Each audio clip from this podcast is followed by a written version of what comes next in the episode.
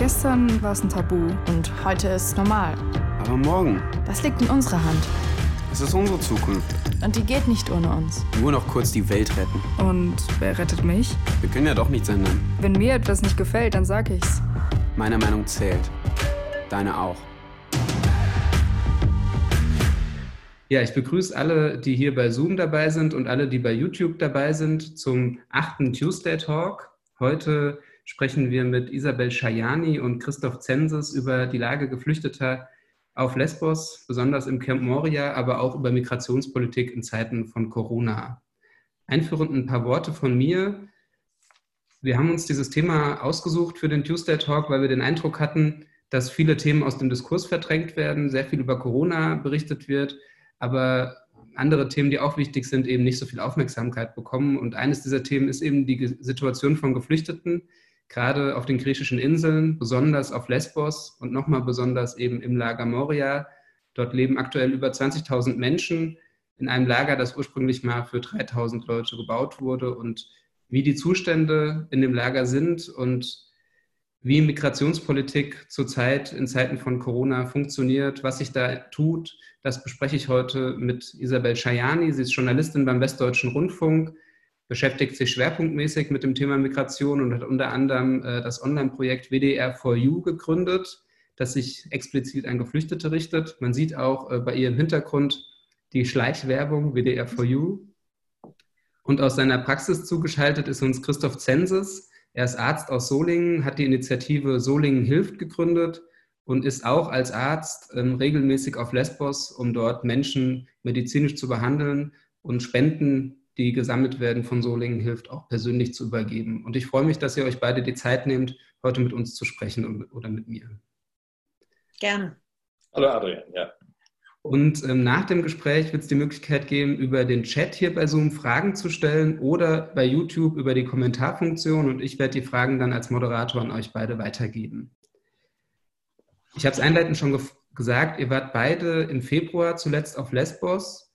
Und du, Isabel, du stehst seither mit einer Familie in Kontakt. Und mich würde interessieren, wann du zuletzt mit der Familie gesprochen hast und was die dir berichten über die Zustände in Moria auf Lesbos.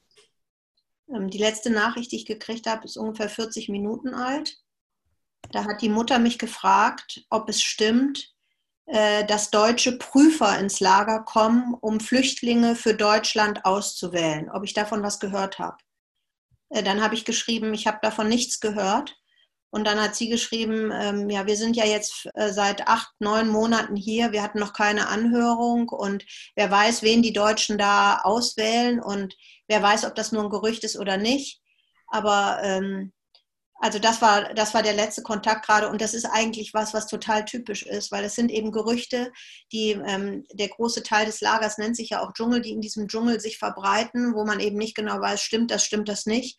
Und Fiktion und Fakten verschwimmen da derart, dass es für die Familie jetzt wahrscheinlich ein Glück ist, dass sie einmal nach außen funken können und fragen können, ob das stimmt oder nicht. Aber das sind eben diese sich selbst multiplizierten oder sich verbreitenden Nachrichten von denen und mit denen, die da leben. Sowohl, was dann Hoffnung angeht, aber auch, was das ganze andere Extrem angeht. Das ist eben beides da.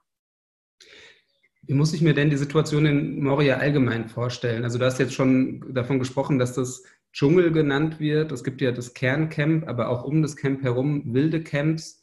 Vielleicht kannst du ein bisschen beschreiben, wie es da aussieht, damit man eine Vorstellung davon bekommt. Ja, also der Christoph Zensen war schon häufiger da. Ich war jetzt zweimal da und zwar im Februar und dann im Oktober davor. Das ist ursprünglich ein Militärgefängnis, glaube ich, gewesen und war ausgelegt für 2.300, 3.000 Menschen.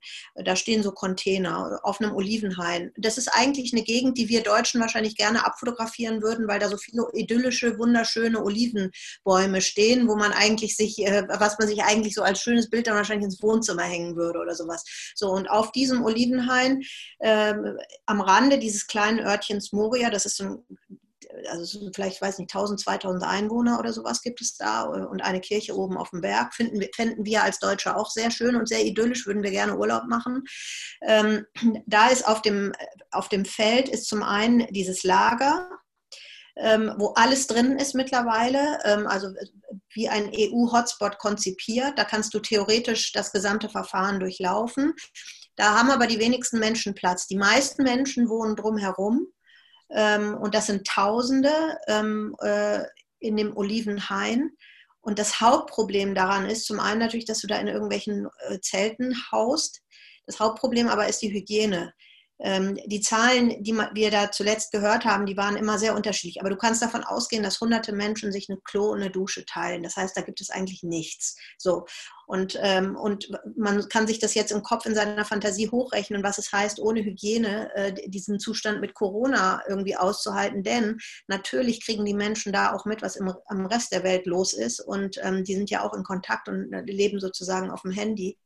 Also das ist so grobe Kante die äußere Situation.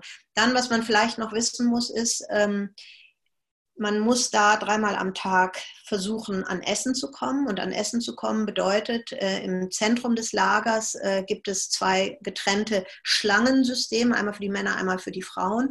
Und da stehst du, also wir haben unterschiedliche Zeitangaben gehört, zwischen 1 und 3 Stunden, um dann eine Mahlzeit zu bekommen. Wobei Mahlzeit sich natürlich auch sehr gut anhört,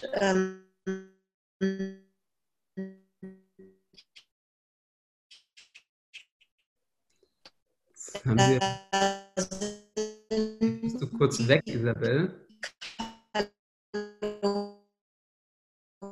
Ist das nur bei mir so oder auch bei dir, Christoph? Nein, bei mir ist er auch weg. Ich dachte nicht, ich hätte ein Problem. Nein.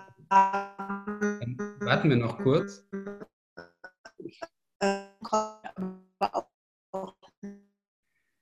Ich würde mal ganz kurz bei Isabel das Video ausschalten. Und das ist was wir nicht kennen. Und hört mich noch? Wir haben dich kurz verloren. Hört mich? Jetzt bist du komplett weg. Warte. Ist es besser? Jetzt ist besser. Jetzt mach ich mal dein Video wieder an und gucke, ob es wieder funktioniert. So. Neues Glück. Okay, ich hoffe, das passiert nicht. Wir haben dich verloren, als du über die Mahlzeiten gesprochen hast, dass das sozusagen ein schöner Begriff ist, aber vielleicht nicht so viel damit zu tun hat, was die Leute in Moria bekommen. Ja, also... Jetzt haben wir dich wieder verloren. Ich breche kurz dein Video ab. So.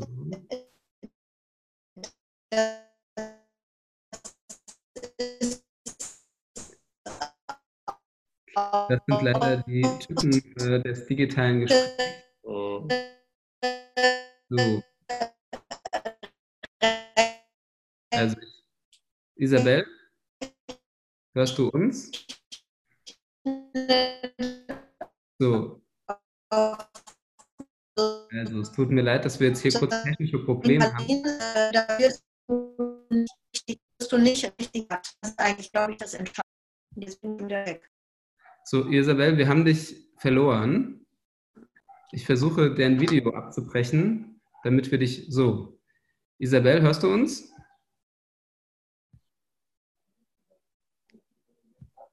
So, Isabel, hörst du uns? Ich höre euch abgehackt. Aber ich habe mich, ja, abgehackt. Hörst du mich? Ich genau, wir hören dich wieder. Ich habe jetzt mal dein Video... Ich habe jetzt dein Video mal kurz ausgeschaltet. In der Hoffnung, dass es dann besser klappt? Ich bin ja nur in Köln, nicht in Moria, ne? Muss man dazu sagen. Mann, Mann, Mann.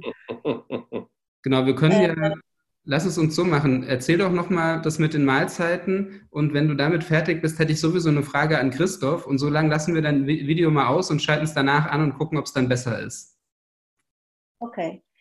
Also für die Mahlzeiten musst du mehrere Stunden pro Mahlzeit in der Schlange stehen, die Männer dicht gedrängt, was man sich käfigartig vorstellen muss und die Frauen auch. Das Problem ist, du stehst da, es geht sehr viel Lebenszeit dabei drauf und was man da bekommt, ist nicht sehr viel und auch nicht erfreulich. Was zur Folge hat, und das war was ich mir nicht richtig vorstellen konnte und was ich mir bis heute noch nicht richtig vorstellen kann, die Leute da haben Hunger. Das hat mir die Mutter am Wochenende noch geschrieben, dass die Kinder Hunger haben. Und das ist, glaube ich, was wir uns gemeinhin nicht so vorstellen. Wir stellen uns vor, okay, das ist dreckig, das ist ein Zelt, das ist übel und so weiter, aber wir denken ja, irgendwie ist in Europa, da wird man schon keinen Hunger haben. Aber also das ist das, was mir nicht in den Kopf geht, aber was so ist. Ja, Hunger ist ja eigentlich wirklich was, was sozusagen fern liegt. Du hast das richtig zusammengefasst, dass es sowas gibt, gerade jetzt auf einer griechischen Insel, wo man den Eindruck hätte, da müsste das nicht sein. Christoph, du warst als Arzt in Moria auf Lesbos und behandelst dort die Menschen. Du fährst auch bald wieder dorthin. Kannst du uns beschreiben, mit welchen medizinischen Problemen die Menschen dort im Lager zu kämpfen haben? Sind das besondere Probleme, die aus den Bedingungen im Camp entstehen, oder sind das allgemeine medizinische Probleme?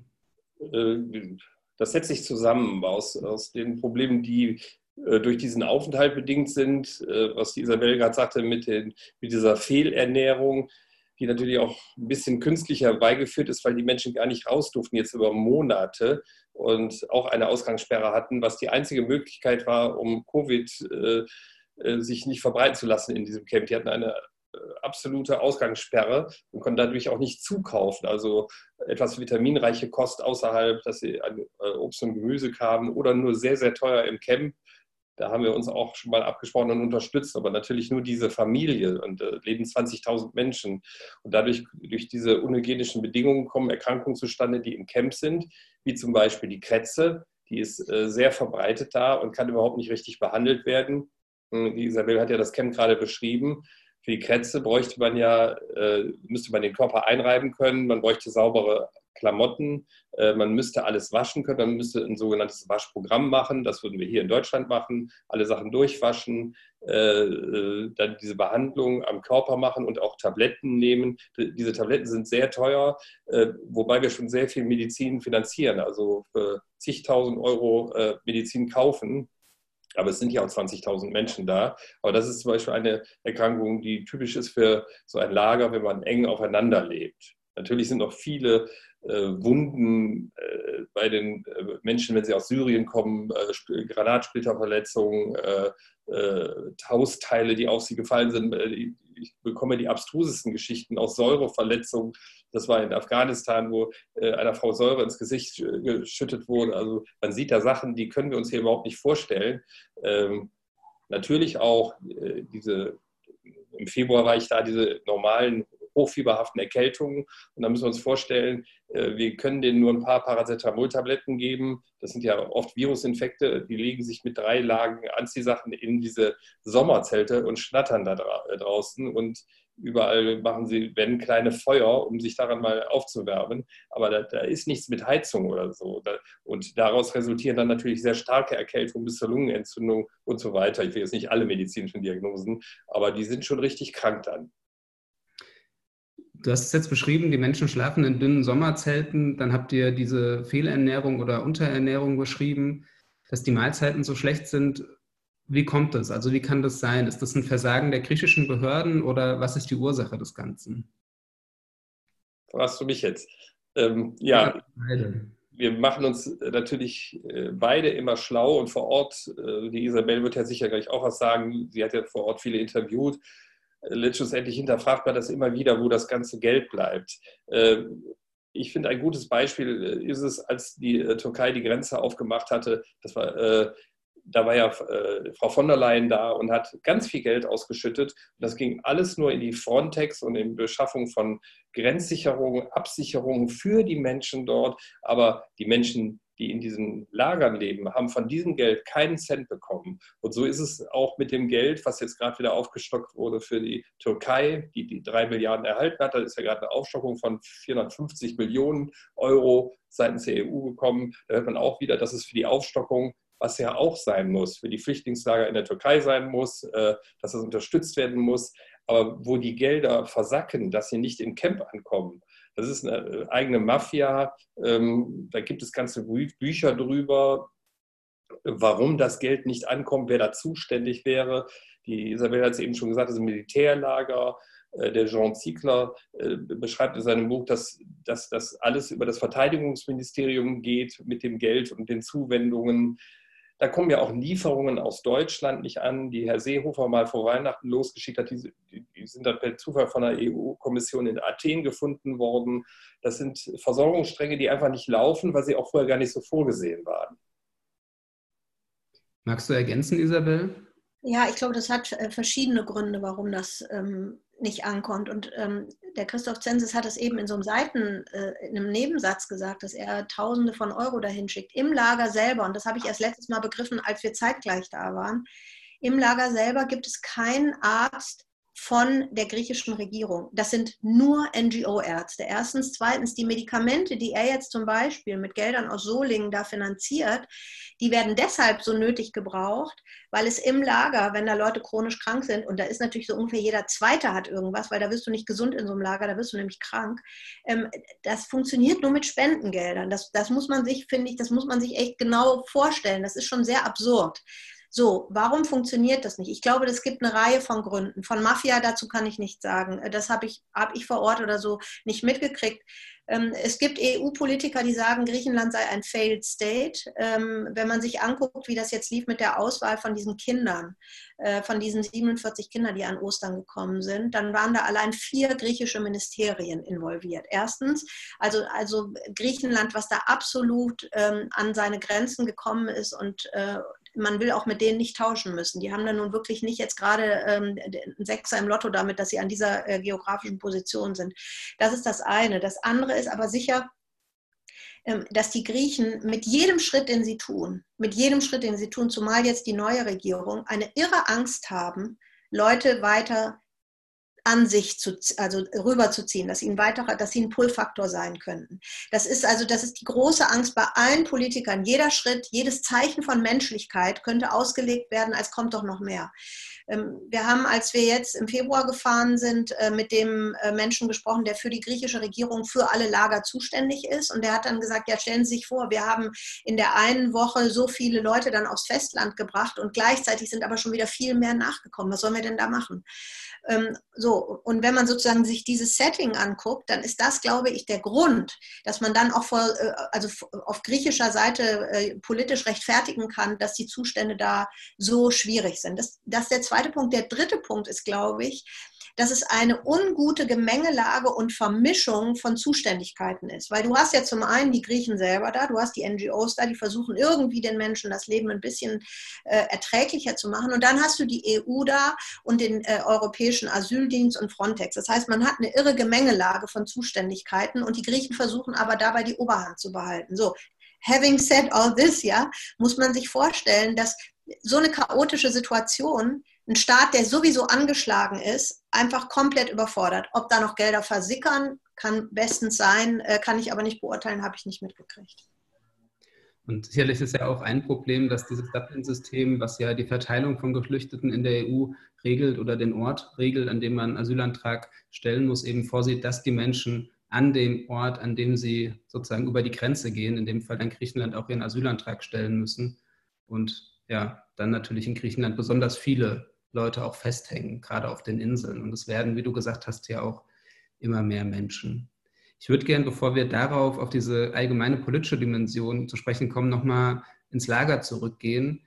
Ihr habt die medizinische Situation beide angesprochen. Du, Christoph, fährst ja extra nach Lesbos, um dort Menschen zu versorgen. Wie ist denn die allgemeine medizinische Situation im Lager? Also es gibt Ärzte von NGOs, habe ich jetzt von Isabel gelernt. Gibt es auch eine Art Krankenhaus oder wie ist es da? Ja, nochmal grundsätzlich zu Griechenland und Geldern. Ich schüttel halt immer nur den Kopf, weil es wird ja nach Griechenland Geld gegeben, auch für Moria von der EU. Und dann hat Griechenland trotzdem Ende letzten, Anfang diesen Jahres die gesamte medizinische Versorgung gekappt und das Geld für die Flüchtlinge in den ersten 6 Monaten. Die können sich also auch nichts dazu kaufen. Das heißt, viele, das kommen ja ganze Familien an, nehmen Dauermedikamente wie Blutdrucksenker, Antiepileptika, also Insulin. Das muss alles zugekauft werden und wird nicht bereitgestellt. Und das war, ich bin schon jetzt ein bisschen länger da, vor 2 Jahren noch so, das waren Chroniker, die kriegten so einen Schein, da konnten sie in der Apotheke diese Medikamente kaufen. Das ist auch nicht mehr so. Und seitdem müssen wir noch mehr Geld in die Medikamente pumpen. Also sie bitten immer, gebt nicht Geld für Bildung, lasst sie erstmal überhaupt ihre Medikamente haben und ihre Ernährung haben, also für Gesundheit. Erst dann können sie überhaupt Bildung antreten. Und das ist noch extremer geworden in diesem Jahr, dass keine Unterstützung von Griechenland kommt. Ein Krankenhaus gibt es erst in der Hauptstadt Mytilini. Das ist so Isabel, wie weit? 2-3 Kilometer entfernt, diese Hauptstadt, länger eigentlich, 5 Kilometer, das ist ein längerer Marsch dahin. Und die haben 6 Intensivbetten. Da wird gesagt, um Gottes Willen, also das wäre überhaupt nicht machbar, da Menschen aufzunehmen. Und wir sind auch gehalten, keine Patienten dahin einzuweisen. Das heißt, wir müssen alles versuchen, ambulant auch Kollapssymptomatik hinzubekommen. Es sei denn, 2 Ärzte unterzeichnen das. Wir können dann Patienten, zum Beispiel, ich hatte das mit einer gebrochenen Schulter dorthin schicken. Die Patientin ist so ohne weitere Behandlung, nur mit einer Fixierung, Verband, direkt wieder entlassen worden und gar nicht aufgenommen worden, wie das bei uns hier gar nicht denkbar wäre. Also dieses Krankenhaus ist auch an seiner Grenze. Das war ja nie so vorgesehen, dass die noch 20.000 Menschen mehr versorgen sollen. Hm. Du stehst ja mit der Familie in Kontakt, oder ihr beide steht mit der Familie in Kontakt. Wie ist es denn bei denen, Isabel? Also vielleicht kannst du ein bisschen mehr über die erzählen. Wie viele Kinder haben die? Wie geht es gerade auch den Kindern? Haben die auch mit Krankheiten zu kämpfen? Was berichten die ganz individuell? Also wenn du so willst, ist das eine Otto-Normalfamilie. Das war die Familie, als wir im Oktober da waren, die wir als erste angesprochen haben, zufällig, als wir da rumgelaufen sind. Und die waren erst seit 3 Tagen da. Deswegen wussten sie noch nicht, wie das so läuft. Und deswegen waren die auch noch freundlich zu Journalisten. Viele sind nämlich, wenn die Journalisten sehen, sagen, was habe ich davon? Und da haben sie natürlich recht mit. Wahrscheinlich haben sie nichts davon. Mhm. Und da sind wir mit denen ins Gespräch gekommen. Eigentlich waren es 2 Familien, und es ist relativ typisch für das Lager. Die meisten in Moria sind ja Afghanen, und das ist auch eine afghanische Familie, die aber vor 4 oder 5 Jahren in den Iran gegangen sind. Mhm. Das ist ganz viel, und das ist was eigentlich interessant, dass wir das hier in Deutschland gar nicht so wahrnehmen, wer da genau kommt, weil bei uns landen ja auch viele Afghanen. Die laufen einmal vor dem Krieg und vor dem Elend in ihrem eigenen Land weg, ins Nachbarland. Im Nachbarland, die Iraner sind nicht geizig, was Rassismus angeht und Menschen zu deklassieren, haben sie keine Chance oder sehr schwer eine Chance auf legalen Aufenthalt. Die Kinder konnten aber von dieser Familie dort in die Schule gehen. Und dann hat sich auf den Weg gemacht, 3 Kinder, Vater, Mutter, und dann sind sie in Moria gelandet und wussten, wie viele von denen, ich kann das auch nicht richtig nachvollziehen, aber sie wussten nicht wirklich, was sie erwartet. Sie wussten es nicht wirklich. Als wir sie im Oktober getroffen haben, da hat die kleine Tochter, das ist die älteste, die ist 10, die hat mich dann gefragt, sag mal, wie lange muss man eigentlich hier bleiben? Und dann habe ich gesagt, weiß nicht, vielleicht ein Jahr oder so. Und dann hat sie gesagt, weil ist das Leben doch vorbei. Und dann habe ich gesagt, ich kann dir das nicht sagen. Und viele kommen eben mit ich weiß nicht, ob das eine Hoffnung ist oder ob das eine Falschinformation ist oder ob es einfach eine Fiktion ist, und fragen dann, stimmt es, dass die Deutschen eine Luftbrücke machen?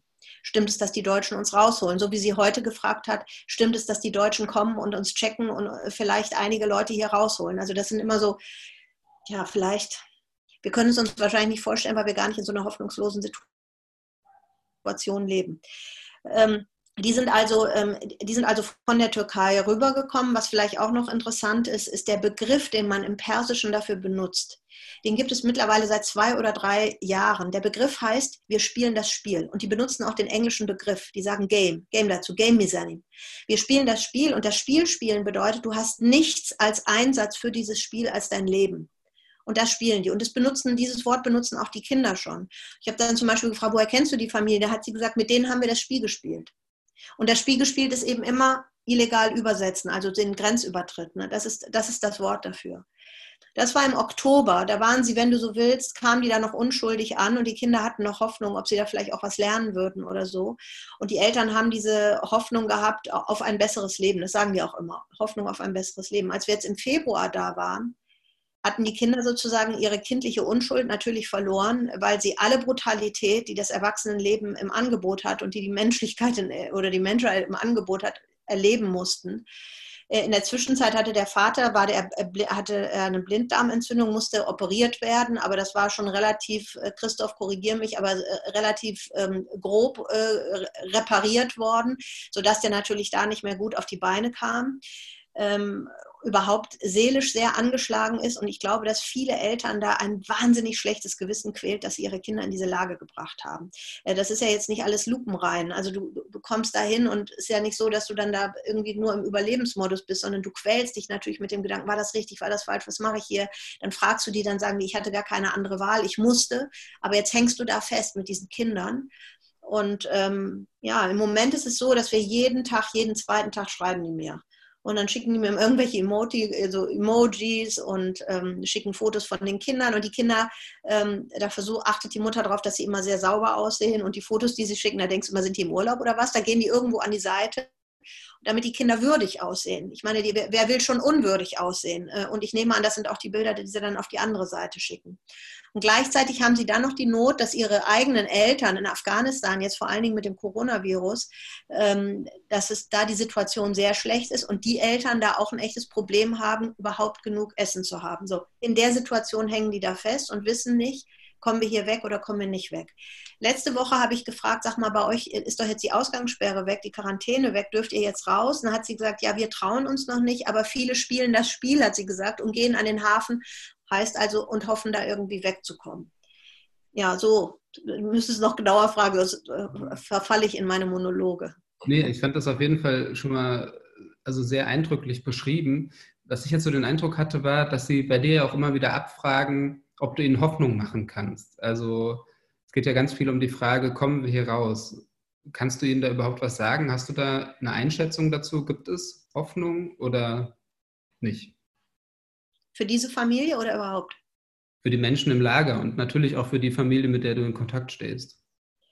Also bis Januar war die Situation so, da hätte ich gesagt, das ist echt mühsam, das ist Menschenquälerei hier, aber man wird hier wegkommen. Man kommt aus Festland, wobei die Situation da nicht zwangsläufig besser ist.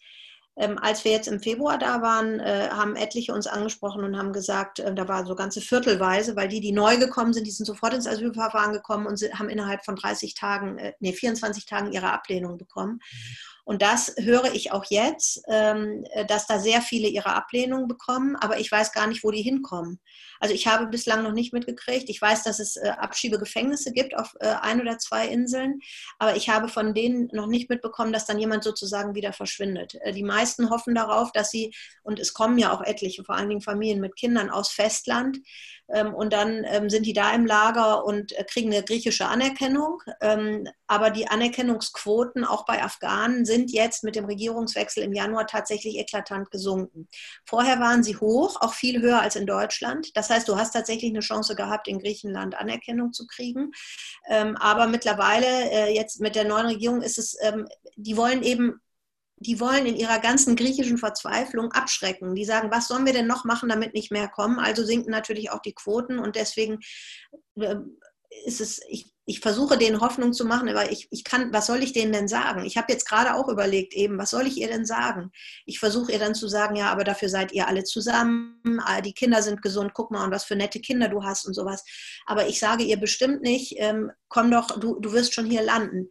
Die Hoffnung verbinden sie aber mit mir. Als wir das jetzt im Februar da waren, da war eine entsetzliche Situation, nämlich am Ende, dass die Kinder da gesessen haben. Ich habe mit ihnen das letzte Interview gemacht und dann hat der kleine Junge gefragt, so, und in sehr direktem Persisch, und mit Persisch bist du in der Regel sehr höflich, vor allen Dingen mit Erwachsenen.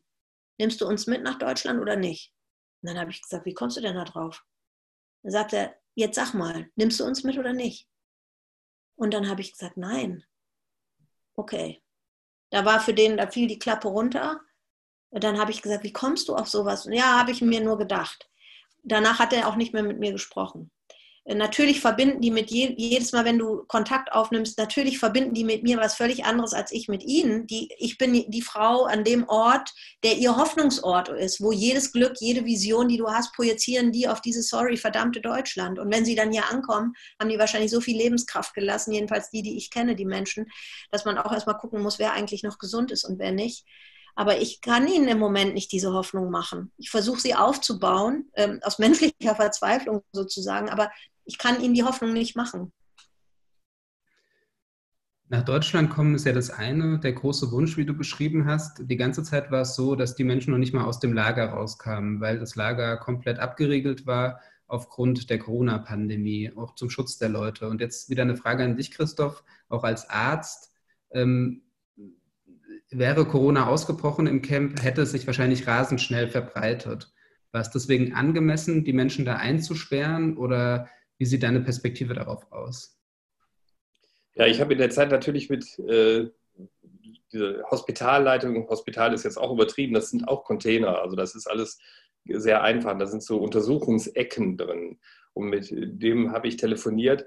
Und die haben wirklich eine panische und wahnsinnige Angst gehabt, dass das ins Camp kommt, weil die so eng aufeinander hängen, so eng in den Schlangen stehen, dass es unweigerlich und losgehen würde und dann alle betreffen würde. Weil das 20.000 Menschen, das sind ja ganze Städte oder Orte, die sind da zusammengefercht, nah an nah, Zelt an Zelt. Die mussten in ihren Zelten sitzen bleiben, wenn sie rausgehen, treffen sie auf den nächsten Menschen. Die haben wirklich Angst davor gehabt, dass das sich ausbreitet. Und die haben jetzt auch Angst vor uns Volunteers, wenn wir wiederkommen, weil wir könnten das da reinbringen, weil die Sache nicht beherrschen würden. Und die haben kein Krankenhaus hinter sich, keine Beatmungsbetten. Und die haben schon überlegt, ob sie so Pneumatisoren nennen sich, also das ist so eine Sauerstoffunterstützung, Geräte, also nicht richtige Beatmungsgeräte, dann kaufen würden. Aber sie hatten auch bei mir angefragt, ob wir 6 finanzieren. Aber ich glaube, sie haben auch gemerkt, dass wenn es dann losgeht, dass das viel zu wenig ist und überhaupt nicht handelbar wäre und haben dann noch mehr auf Abschottung gesetzt. Nur ist es dann so gewesen, durch die starke Abschottung war es ja nicht möglich, auch die Geldautomaten, die da so ambulant stehen, dass man sich Geld holt, dass man noch einkaufen kann, also kleinere Gelder, die von der Familie kommen vielleicht. Also dass man was in diesem Lager machen kann. Kriegt man ja, wie es auch so heißt, den Lagerkoller, wenn man so eng aufeinander hängt. Aber die Maßnahmen mussten, glaube ich, so ergriffen werden, weil diese Covid-Ausbruch nicht handelbar gewesen wäre. Das sehe ich auch so. Wie geht ihr denn jetzt damit um, wenn ihr jetzt wieder dahin fahrt nach Moria, um medizinisch da zu arbeiten? Also wie bewertet ihr das Risiko, dann Corona hinzubringen und warum habt ihr euch entschieden, es trotzdem zu machen?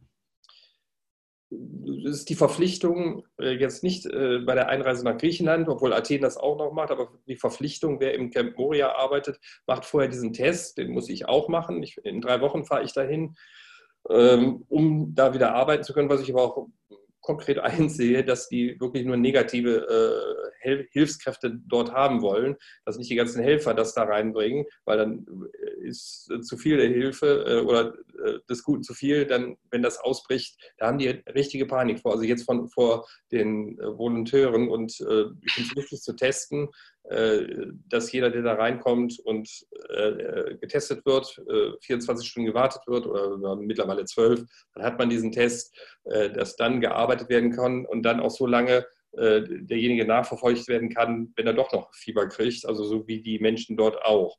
Nun ist es aber auch so, dass parallel das wieder geöffnet hat und dass die Menschen auch raus können, dass ja auch, sagen wir mal, in der Stadt Mytilini, wenn sie dann dahin gehen, ja jetzt auch Touristen, wenn auch nur ganz wenige, wirklich, wirklich sehr wenige, die da überhaupt sich noch hinverirren, sein könnten und es insgesamt mehr Ansteckungsgefahr auch sein könnte. Und davor hat man einfach Angst, weil es einfach nicht beherrschbar ist.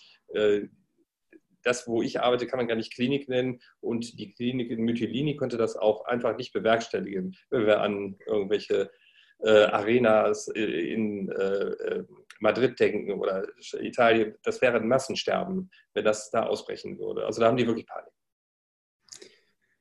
Umso wichtiger, dass das nicht ausbricht. In der Corona-Zeit war es ja so, also gerade als es anfing mit der Pandemie, gab es immer wieder die Forderung, Moria zu evakuieren, die Leute da rauszuholen, eben weil man gesagt hat, es kommt zu einem Massensterben, wenn es ausbricht. Glücklicherweise ist es bisher nicht ausgebrochen. Was würdet ihr sagen, wie kommt man aus dieser Situation raus? Weil die Corona-Pandemie ist nicht vorbei, das Lager Moria besteht weiter, das heißt, diese Gefahr bleibt auch akut. Es sind jetzt 47 Leute im April nach Deutschland geflogen worden, unbegleitete Minderjährige. Würdet ihr sagen, man muss alle Leute ausfliegen oder was würdet ihr sagen, ist die Perspektive für mehr Humanität? Soll ich noch kurz antworten, weil ich weiß das mit diesem Pull-Faktor, was die Isabel eben beschrieben hat, ich weiß das, aber wenn man da selber war und einfach weiß, wir in Europa, wir sind 500 Millionen Einwohner und selbst ich komme ja aus Nordrhein-Westfalen und ihr seid in Hessen, aber Nordrhein-Westfalen hat gesagt, wir haben 25.000 Betten. Allein und wir haben 2 von den Flüchtlingen bekommen, die von den 47. Und ich sage einfach, wir müssen es doch schaffen, diese Menschen unterzubringen und dieses Lager meinetwegen zu schließen oder zu ändern, aber die nicht dahin vegetieren, die vegetieren wirklich dahin.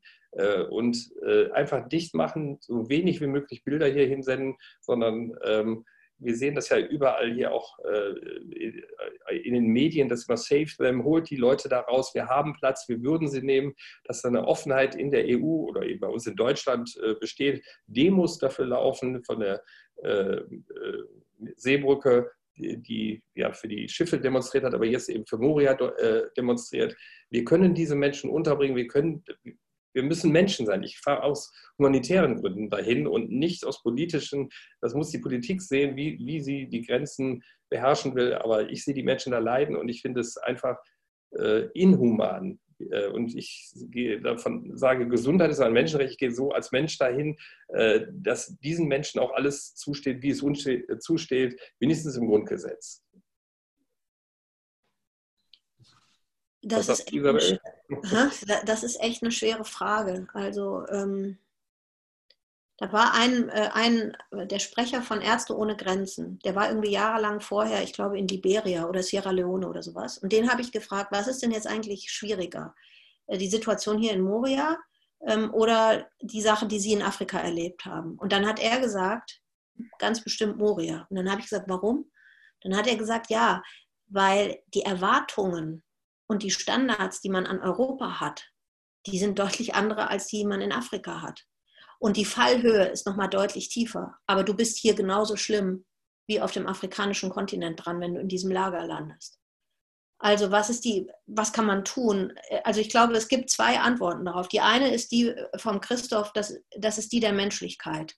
Wenn du das da siehst, dann hast du einfach den normalen menschlichen Impuls von Empathie, dass du sagst, so kann kein Mensch leben und schon gar nicht 40% von denen Kinder. Das hält man nicht aus. Also wir tauschen uns oft aus, weil wir diese Bilder nicht loswerden. Man hält das nicht aus, wenn man auch noch weiß, dass es im eigenen Kontinent ist, von dessen Werten man selber so profitiert und wo wir alle gut genährt, gut leben. Das ist schwer auszuhalten. Das ist die eine Seite. Das ist also wirklich die menschliche Seite. Die andere Seite ist eben die der Politik, die da echt strauchelt und von rechts nach links taumelt, weil sie eben diese panische Angst haben, dass alles, was sie tun, eben weiteren Zufluss bedeuten könnte, ist das eine. Das andere ist aber, glaube ich, dass natürlich alle wissen, dass diese Menschen benutzt werden als Spielmasse in politischen Auseinandersetzungen, wie zum Beispiel zwischen Türkei und EU. So, und in dieser ganzen Gemengelage eine Antwort zu finden, finde ich schwierig. Ich glaube, meine Antwort ist mittlerweile, das Problem wird vermutlich so bleiben. Es wird sich nicht lösen lassen, es sei denn, wir entschließen uns dazu, dass wir alle, die da kommen, erschießen. Ich glaube, das wird so bleiben und ich glaube deshalb, dass die Europäische Union sich dazu entschließen muss, weil das ihre Rechtsstatuten sind und ihre Menschenrechtserklärungen sind, dass Menschen so nicht leben dürfen und deswegen wird die Europäische Union meines Erachtens, muss sie diese Menschen retten und evakuieren, wobei evakuieren wahrscheinlich der falsche Begriff ist, da rausholen. Auch wenn, auch auf die Gefahr hin, dass dann 30 Tage später wieder 20.000 Menschen da sind. Ich glaube, sonst müssen wir uns umbenennen. Sonst brauchen wir uns nicht Europäische Union zu nennen. Aber ich sage das wohl wissend, dass es für Politiker ein absolutes Dilemma ist. Und man muss auch sagen, es gibt wirklich Politiker, die es da ernst meinen. Es ist auch nicht so schwarz-weiß, dass man sagt, ja, die sind alle so abgezockt, das interessiert die nicht. Das stimmt nicht. Also wir wissen, dass der niedersächsische Innenminister da war. Das hat ein bisschen was bewegt. Wir wissen, dass der luxemburgische Außenminister Asselborn, der hat sozusagen dieses Mal diesen kleinen Schwung von Kindern, die kommen und Jugendlichen, die kommen konnten, weil der das sozusagen auch nicht aushält und auch nicht mit europäischen Standards in Einklang bringen kann. Und ich glaube auch, dass unser Innenminister, der vorher so Law and Order mäßig da drauf war, auch weiß, wie schwierig die Lage ist und deswegen diese kleine Tür wenigstens auch nur aufmacht. Ich glaube, die Vorstellung, die wir haben, dass da gute und schlechte Politiker gibt, ich glaube, so schwarz-weiß ist es nicht. Ich glaube wirklich, dass es einfach ein verdammtes Dilemma ist, weil es ein riesengroßes, ungelöstes Problem ist, so ähnlich wie der Klimawandel, wo du eben nicht mit einem EU-Türkei-Deal oder der Nachricht das Ding lösen kannst. Es wird nicht so sein. Es wird die Generation unserer Kinder wahrscheinlich genauso noch beschäftigen wie uns, leider. Das mit diesen Pull-Faktoren ist ja auch in der Forschung ziemlich umstritten, ob es die überhaupt gibt, ob Menschen wirklich sich abschrecken lassen oder gezogen werden von bestimmten Faktoren. Also zum Beispiel die Situation im Camp Moria ist ja jetzt auch kein Faktor, der die Menschen abschreckt, sondern sie kommen trotzdem. Und die Seenotrettung, der wird es ja auch immer wieder vorgeworfen, dass sie Leute ziehen würde. Soweit ich weiß, gibt es ja zumindest keinen wissenschaftlichen Beweis für, weil die Zahlen eben nicht so stark schwanken, je nachdem, ob es Seenotrettung gibt oder nicht. Ich würde jetzt gerne ein bisschen den Blick weiten, weg von Moria hin zu der Frage Migrationspolitik in Zeiten von Corona, in Zeiten der Pandemie. Es war ja gerade zu Beginn der Pandemie so, dass Italien, Zypern, Malta gesagt haben, unsere Häfen sind jetzt dicht für zivile Seenotrettung, weil wir wollen nicht, dass die Leute Corona mitbringen. Ich habe den Eindruck, dass die Pandemie da auch so eine Tendenz zur Abschottung verfestigt. Teilt ihr diesen Eindruck?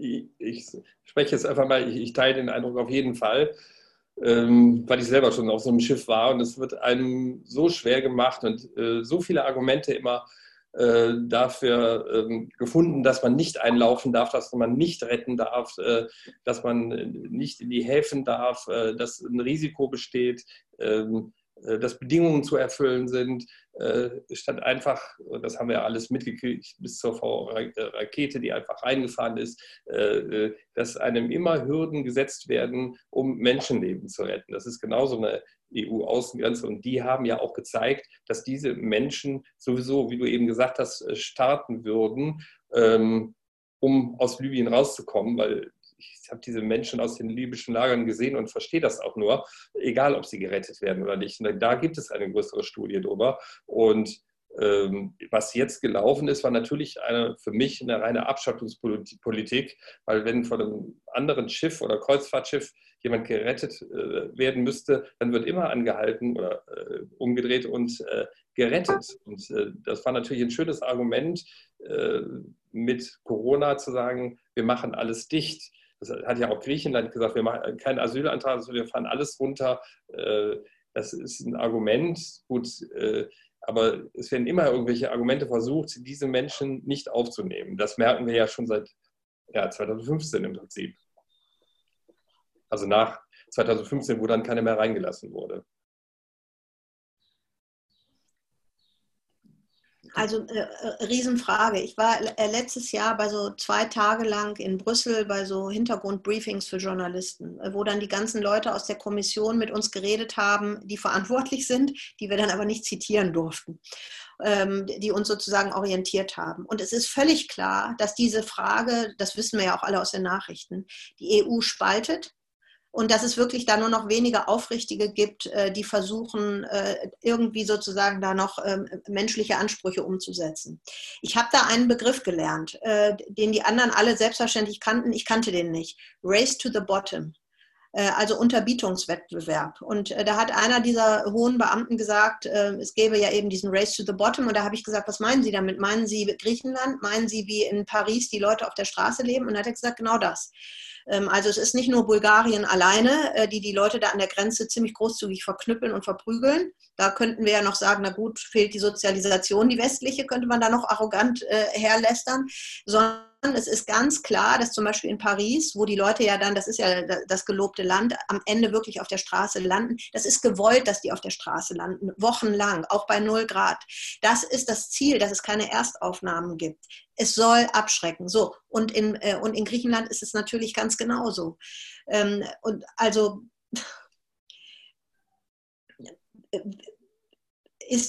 macht die EU das bewusst? Natürlich machen die einzelnen Länder das bewusst. Du hast Einzelne, die da eben sehr aufrecht, und da gehören wir Deutschen, glaube ich, nach wie vor immer auch noch dazu. Aber du hast natürlich innerhalb der EU das große Problem, dass dieses Thema die EU so spaltet, die ohnehin angeschlagen ist. Und das ist sozusagen der Balanceakt, den die Leute, die sich für das Thema einsetzen, irgendwie versuchen müssen auszutarieren. Innerhalb der EU-Kommission ist mein Eindruck, soweit ich das als Außenstehende mitkriegen kann, gibt es da sehr wenig Engagement. Alle haben Hoffnung, dass wenn die Deutschen jetzt den Vorsitz haben, dass es da irgendwie eine Lösung gibt im Verteilmechanismus. Keine Ahnung, ob es das geben wird. Ich meine, da warten wir schon seit 2015 so ungefähr drauf. Es zeigt, glaube ich, dass eigentlich alle wissen, dass das kein Thema ist, was mit einer Entscheidung dann weg ist. Ich glaube, die Dimension ist allen klar. Und deswegen finde ich dieses so ein bisschen moralisierend zu sagen, ja, guck mal hier, wie die sich jetzt alle verhalten, wie kann man nur mit Menschen so umgehen? Ja, das ist die eine Seite. Die andere Seite ist, aber es ist echt schwierig. Du bist da wirklich in Dilemmata. Und ich sehe, dass die Griechen in der letzten Regierung, in der Regierung Tsipras, die waren großzügig, die haben die alle aufs Festland geholt, damit sie sie aus dem EU-Türkei-Deal raus haben. Dafür haben alle versucht, krank zu werden, weil du nur als Kranker aufs Festland kommst. Jetzt die Regierung sagt, ja, was machen wir mit diesen ganzen kranken Menschen? Wir ziehen die förmlich hierhin. Deswegen versuchen wir jetzt einen Abschottungskurs zu fahren. Es ist echt schwierig. Also ich finde, es ist leicht, darüber zu reden und zu sagen, boah, das ist aber schlimm, was ihr da macht. Aber wenn du da selber in der Verantwortung wärst, ich glaube, es ist wirklich nicht so einfach, da eine richtige Entscheidung zu treffen. Du hast ja gerade... Ich würde gerne widersprechen, Christoph. Nein, ich widerspreche nicht.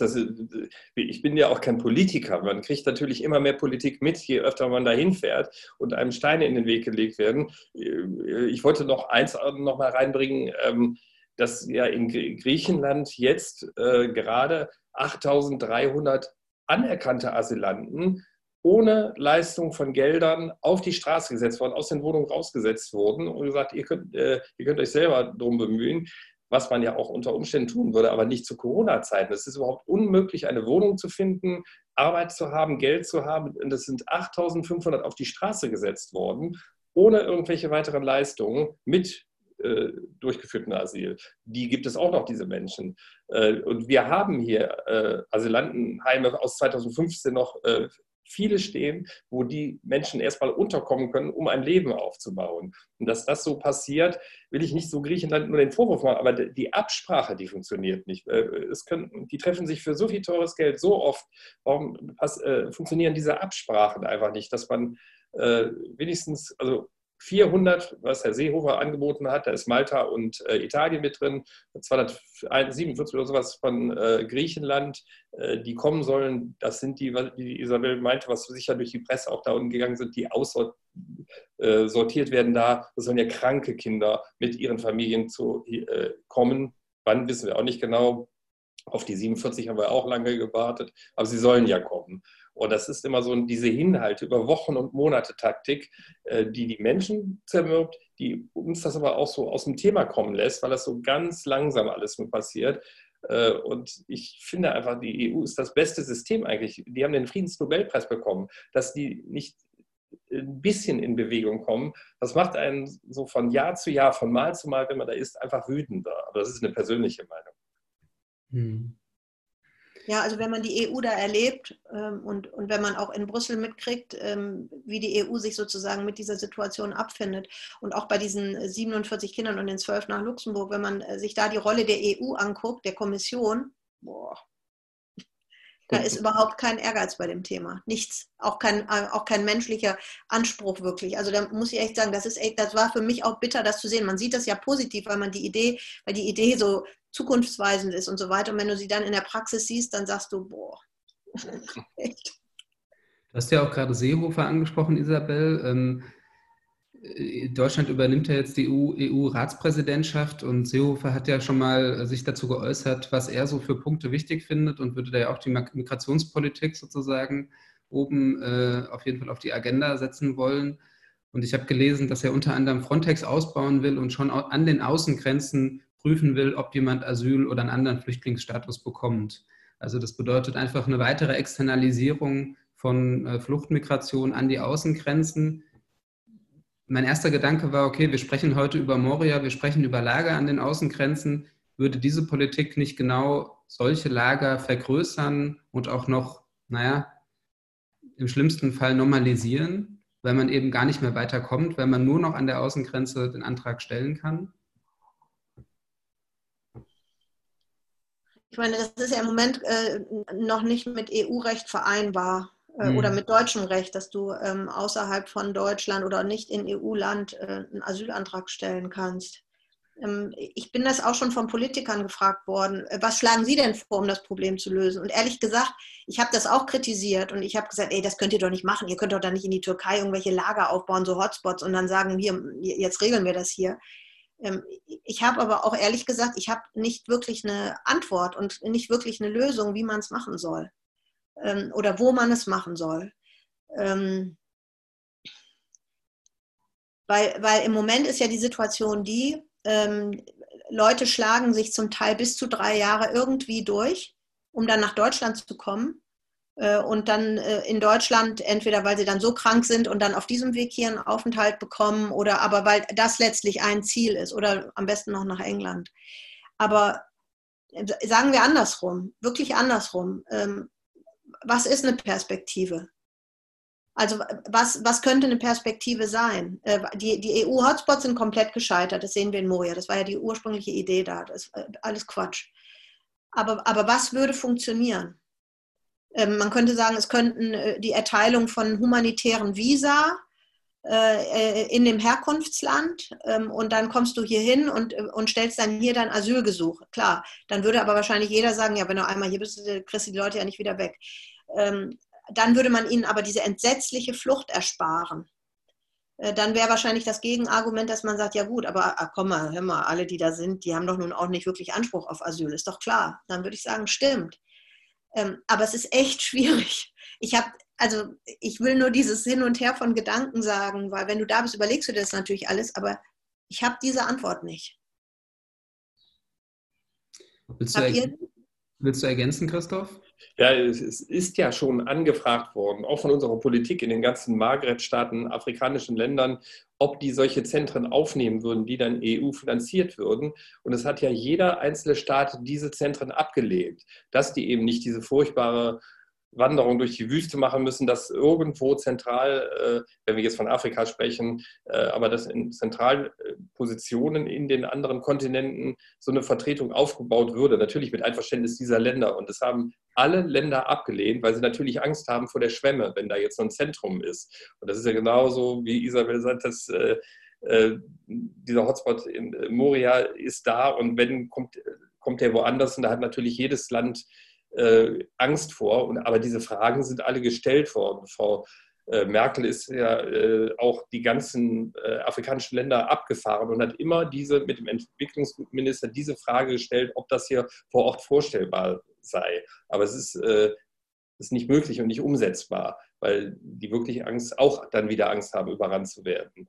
Also das ist, denke ich mir, ein Problem, dem wir uns als EU stellen müssten und auch mit umgehen müssten, weil wir sind zivilisierte Menschen und wir wollen nicht eine Mauer bauen wie Herr Trump, sondern irgendwie offen sein für die, die wirklich flüchten. Und da muss ich nochmal drauf zurückkommen, weil wir reden über diese Menschen so, die flüchten ja wirklich, weil sie Angst zu Hause haben. Oder vor 1, 2 Jahren hatte ich noch weitaus mehr Syrer da, da waren 30-40% Syrer. Die sind wirklich vor dem Krieg geflohen. Wir haben doch die zerbombten Städte gesehen und viele von denen haben natürlich auch eine gute Chance zu kommen und sind ja auch in Deutschland, aber die kommen über diesen Weg. Und wir haben auch mal Hilfe gebraucht und das ist schon lange her, da war ich jetzt nicht betroffen, aber unser Volk, unser Land wir haben das auch mal gebraucht und das sollte man nicht vergessen, dass man diesen Menschen auch einfach erstmal hilft und nicht nur sagt Pull- und Push-Faktor, sondern die fliehen ja vor irgendwas. Das ist ja nicht nur immer so, oh super, da kann ich rüber, sondern die haben gar keine andere Perspektive. Und nochmal, wenn ich so die Patienten drin habe und so nach deren Historie frage, selbst wenn die abgeschoben werden wieder nach Afghanistan, Isabel, du kannst mich korrigieren, aber die sagen, ich kann da gar nicht mehr hinkommen, ich bin verbrannt, wenn ich einmal in Europa war, die fahren direkt wieder los, in dieselbe Richtung wieder los. Manche haben das 5-mal gemacht, so wie genau mit dem Boot übersetzen, wo ja die Frontex ist und wo Türkei und Griechenland aufpasst. Die sind manchmal 6-mal mit dem Boot losgefahren. Wir haben ja dann drüben nur die, die angekommen sind. Aber die Menschen, die versuchen das immer wieder, weil sie auf der Flucht sind. Ich würde sozusagen diese Art Schlusswort, ich fand, das hatte so einen Charakter, weil sozusagen ich so verstanden habe in der Kernaussage, dass eben Fluchtmigration immer einen Weg findet und das ist ja auch sozusagen die Erfahrung, die ganz viele Menschen machen, die wie ihr beide viel in auf Lesbos in Moria waren und mit Geflüchteten arbeiten und einerseits sie behandeln, wie du, Christoph, oder ihre Geschichten erzählen, wie du, Isabel. Genau, das ist eine Erfahrung, die viele machen. Ich würde genau das als Überleitung nutzen, um mal auf die Fragen einzugehen, die es schon im Chat gibt. Bedanke mich erstmal dafür, dass ihr jetzt eine Stunde gesprochen habt. Ich fand es wirklich sehr spannend. Und bisher gibt es 2 Fragen, die beide über YouTube gestellt wurden. Und ich will an der Stelle nochmal darauf hinweisen, man kann hier über den Chat Fragen stellen, bei Zoom oder bei YouTube über die Kommentarfunktion. Und die erste Frage ist eine, die sich wahrscheinlich viele Leute stellen, und zwar, wie kann man die Menschen in Lesbos, in Moria unterstützen, die Geflüchteten? Vom Schreibtisch aus schreibt die Person, also nicht, wenn man hinfährt, sondern was kann man von zu Hause aus tun? Vielleicht eine Frage an dich, Christoph. Ja, ich kann natürlich unseren Verein anbieten, einfach in Google eingeben solingenhilft.de oder Solingen hilft kommt auch. Ich nehme in 3 Wochen so viel Geld wie möglich mit, so viel Unterstützung wie möglich mit. Ich habe ein EKG-Gerät bald wieder im Koffer, ich hatte schon ein Ultraschallgerät im Koffer, ich habe Übergepäck dabei, ich habe Medikamente dabei, Hilfsmittel, Blutdruckmittel, Messgeräte, Zuckermessgeräte, Thermometer, alles, was schwierig erhältlich ist. Und dann natürlich Geld, damit man auch auf der Insel viel erwirbt, was auch günstig ist und aber auch der Wirtschaft dort dienen soll. Aber unser Verein bringt alles 1 zu 1 rüber, weil wir arbeiten ja ehrenamtlich und jetzt sitze ich hier, aber man soll sich an solche Vereine wenden, die aktiv das Geld 1 zu 1 rüberbringen und den Menschen dort helfen. Ich nutze auch mal kurz die Gelegenheit, nochmal in den Chat zu schicken, die Webseite von Solingen hilft, solingen-hilft.de. Ah, super. Was geredet wird. Jetzt ist die zweite Frage, die per YouTube kam, eine, wo ich nicht hundertprozentig verstehe, was gemeint ist, aber ich versuche es mal so zu übersetzen, was ich denke, was die Frage ist. Und zwar wird gefragt, ob eine Verbindung gezogen werden kann zwischen institutioneller Diskriminierung und Migrationspolitik. Und ich vermute, dass das in so eine Richtung geht, dass die Frage ist, ob sich institutionelle Diskriminierung auch in der Migrationspolitik spiegelt. Kannst du mit der Frage was anfangen, Isabel? Hieße das andersrum im Umkehrschluss, dass wenn mehr Menschen mit Migrationserfahrung in den Institutionen wären, dass wir dann einen anderen Umgang mit dem Thema hätten, so rum? Vielleicht. Also ich habe die Person gebeten, nochmal jetzt über den Chat mit der Bildungsstätte, die die YouTube-Kommentare verwaltet, nochmal die Frage zu konkretisieren. Aber es wäre natürlich eine Frage. Also wenn wir in den Institutionen viele Menschen haben, die auch an institutioneller Diskriminierung beteiligt sind, ob sich da was ändern würde, wenn mehr Menschen mit Migrationsgeschichte eben diese Entscheidung treffen würden, wäre zumindest eine interessante Frage. Das könnte sein. Ich glaube, es ist natürlich leichter, wenn du jemanden sprachlich nicht verstehst und kulturell nicht kennst, Abstand zu halten und also das nicht so da an dich ranzulassen. Aber es gibt ja genauso auch zum Beispiel auf Moria Übersetzer, das sind dann Iraner, da habe ich auch mal mit einem im Flugzeug gesprochen, der das natürlich auch distanziert betrachtet. Ich weiß nicht, ob man per se sagen kann, dass jemand qua Herkunft da empathischer ist. Könnte sein, aber ich glaube nicht, dass es necessarily der Fall sein muss. Ich meine, guck dir Christoph Zensen an, wo ist denn da der Migrationshintergrund? Der hilft trotzdem ohne Punkt und Komma und 24/7. Also ich bin mir nicht ganz sicher, ob man das so pauschal sagen kann. Habe ich aber auch noch nicht drüber nachgedacht. Tut mir leid, muss ich, glaube ich, passen. Vielleicht habe ich die Frage auch nicht richtig verstanden. Also vielleicht kommt ja nochmal eine Konkretisierung. Vielleicht kommt noch eine Erklärung. Genau. Und es kommt aber die nächste Frage schon, und zwar von jemandem hier aus Zoom, der schreibt, dass er 2016 und 2018 jeweils für 3 bis 4 Wochen auf Lesbos war, um als Volunteer zu arbeiten und dann auch hier in Deutschland darüber publiziert hat. Und er plant es für diesen August, September wieder. Und die Frage geht an euch, ob ihr ihm davon abraten würdet, aufgrund der Ansteckungsgefahr. In beide Richtungen. Meine Ergänzung. Ich würde ihm nicht abraten, weil in Griechenland, die haben das sehr gut im Griff gehabt, die haben sehr früh den Lockdown gemacht, eine niedrige Infektionsrate, das ist, lag unter Deutschland, die haben viel früher Schluss gemacht, wenn man die Nachbarländer Italien, Spanien vergleicht. Also ich glaube nicht, wenn man sich an die Hygieneregeln hält und dann auch eine Maske trägt, dass er ein höheres Infektionsrisiko hat, als in Deutschland in den vollen Supermarkt zu gehen. Also wenn man unter Menschen geht, mit den Hygiene- und Abstandsregeln, die wir jetzt alle gelernt haben, meine ich, dass im Augenblick kein Risiko eingeht. Wir können ja alle nicht über die Zukunft, über diese sogenannte zweite Welle sprechen. Das wäre ja eine Garantie, die kann keiner abgeben. Aber im Augenblick, so wie das auch hier in Deutschland sich entwickelt hat, Österreich und eben auch Griechenland, ist es ja zu einer starken Reduktion gekommen. Ich fahre ja auch hin. Und im September muss man das neu bewerten, aber wenn die Infektionszahlen so niedrig bleiben, würde ich ihm raten zu fahren. Und du hast das jetzt aus der Perspektive der eigenen Ansteckung geschildert. Was würdest du sagen, muss man beachten, damit man nicht ansteckt? Ja, anstecken kann ich ja nur über Tröpfcheninfektionen. Deswegen muss man gegenüber wirklich richtig Mund-Nasenschutz tragen und nicht so unter der Nase hängen haben. Das haben aber hier eigene Patienten, wo ich wirklich darum bitte, das auch mal hochzuziehen, das Ding. Weil dann ist der Schutz da, dass ich keine Tröpfcheninfektion bekomme. Ich trage aber noch eine Maske, dass auch wenn im Raum Schwebeteilchen sind, diese FFP2-Masken, die trage ich schon seit März hier. Also das würde für die Tage in Griechenland auch nicht schwerfallen, dass ich die nicht einatme, weil ich hier halt den ganzen Tag in dieser Luft bin. Man muss sich ein bisschen damit auskennen, mit diesen Hygieneregeln. Ich weiß ja nicht, woher derjenige kommt, aber wenn er mit Menschen arbeitet, müsste er die eigentlich so kennen. Und die beachten wir ja alle. Jetzt kommt noch eine Frage aus YouTube, von den YouTube-Kommentaren. Und zwar die Frage nach den Fluchtursachen und ob man da etwas machen könnte. Also die Frage ist, inwiefern man etwas in den Herkunftsländern der Flüchtenden machen könnte, um Fluchtursachen zu vermeiden. Das ist vielleicht eine Frage, die erstmal an dich geht, Isabel. Da reden wir über Kategorien wie Krieg, ne? Aber wenn man jetzt zum Beispiel über die Gruppe redet, die ja im Moment am meisten unterwegs ist, dann sind das die Afghanen, die aus dem Iran raus müssen, rausgedrängt werden, da nicht gewollt sind, in der Türkei ebenfalls sich nicht registrieren können, auch nicht beim UNHCR und damit nicht als Flüchtlinge sich dort aufhalten können, weil die Türkei natürlich schon genug syrische Flüchtlinge hat, aber die winken sozusagen die Afghanen dann direkt ein weiter, nämlich nach Griechenland.